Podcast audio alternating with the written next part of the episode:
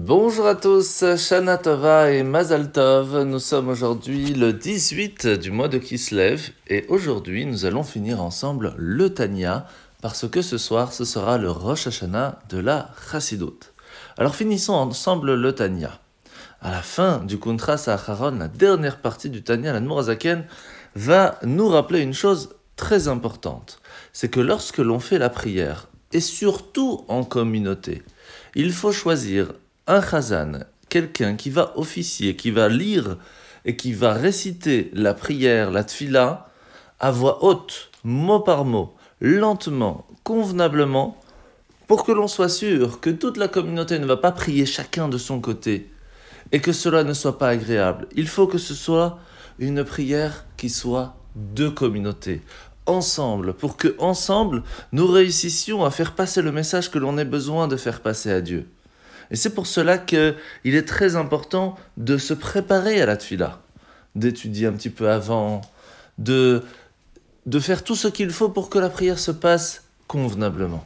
Autre chose, l'Admorazaka nous rappelle que l'étude de la Gemara du chasse est aussi très importante et que lorsque chacun va prendre une petite partie, cela va permettre à ce que tous ensemble, nous puissions réussir à avoir une partie dans cette étude.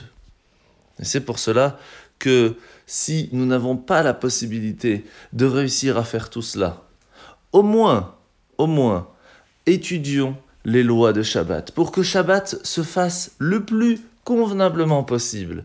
Parce que lorsque l'on fait Shabbat comme il le faut, eh bien cela permet premièrement de nous raffiner, mais surtout de nous faire pardonner tout ce que l'on peut faire. Et c'est pour cela qu'à partir du moment où nous essayons de faire des Teilim, nous essayons de faire Shabbat, nous essayons d'étudier la Torah, nous essayons de prier convenablement. Tout cela sont des bases pour la structure du bonheur de notre vie. Encore plus lorsque nous sommes le jour du Shabbat, où nous prions tous ensemble. Cela permet de faire et d'englober toutes ces mitzvot ensemble, et on l'espère, grâce à cela, nous permettre d'avoir ma chère très rapidement. Ainsi, nous finissons l'étude du Tanya. Chazak, Chazak, Venit Chazak, et sachez que cela se finit en pointillé. Parce que la première lettre qui commence le Tanya, c'est le mot Tanya, avec la dernière lettre de l'alphabet. Quelqu'un qui vient pour commencer l'étude du Tanya, que nous commencerons demain Bezrat Hashem, pourrait penser qu'il est déjà parfait et qu'il veut juste étudier quelque chose de plus. Et pourtant, quand il a fini, il se rend compte qu'il n'a même pas encore fini ce qu'il avait commencé.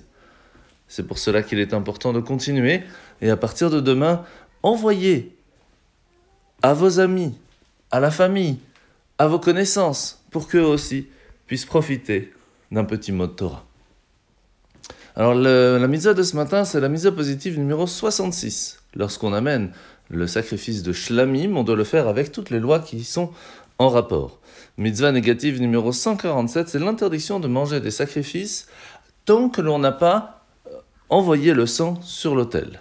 Mitzvah positive numéro 67, lorsque on amène le sacrifice de mincha, donc c'est de la farine et de l'huile, on doit faire attention à toutes les lois qui sont liées.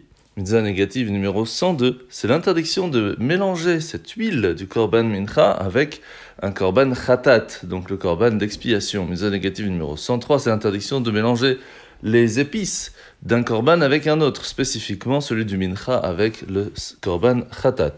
Mitzvah négative numéro 138, lorsqu'on amène un korban de mincha, eh bien chaque korban doit être euh, brûlé et on ne peut pas en manger du tout. Alors nous sommes donc euh, ce soir Yud qui se lève, il est donc important de se préparer de différentes façons.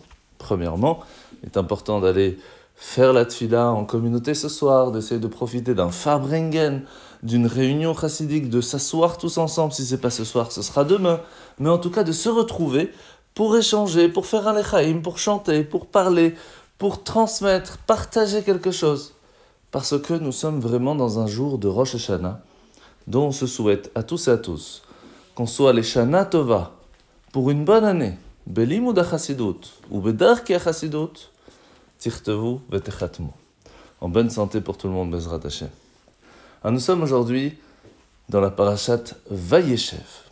Alors que les frères de Yosef faisaient paître leurs troupeaux, eh bien les frères de Yosef ont commencé à imaginer un plan pour essayer de calmer leur jalousie et de faire du mal à leur frère Yosef. Et pourtant, et pourtant, ils ne voulaient pas leur faire du bien. Et c'est ce qui va se passer, parce que le fait de l'avoir vendu en esclave va l'amener plus tard à être vice-roi d'Égypte. Et ce qui est insensé, en soi en tout cas, c'est que Yosef ne va pas être euh, méchant avec eux. Il va même leur dire qu'il n'a rien contre eux. C'est complètement illogique. Mais en fait, lorsque l'on comprend que rien n'arrive sur terre tant que Hachem ne l'a pas souhaité, ni même prévu, alors on comprend que rien ne peut nous arriver si Hachem n'est pas derrière. Et c'est ce qui va se passer pour Yosef. Yosef continue de rester confiant en Dieu, continue d'avoir confiance que Hachem c'est son, son père et que rien ne peut lui arriver s'il n'est pas derrière. C'est ainsi que, en fin de compte, ce qu'il pensait pourrait être quelque chose de mal, de l'avoir vendu en Égypte en tant qu'esclave, va faire que ce parcours l'amène à être vice-roi. De la même façon, sachez que Hachem est derrière chaque petite chose qui se passe dans le monde. Tout a une raison. Faites-le confiance. Et vous verrez que tout est pour le bien. Bonne journée à tous. Shana.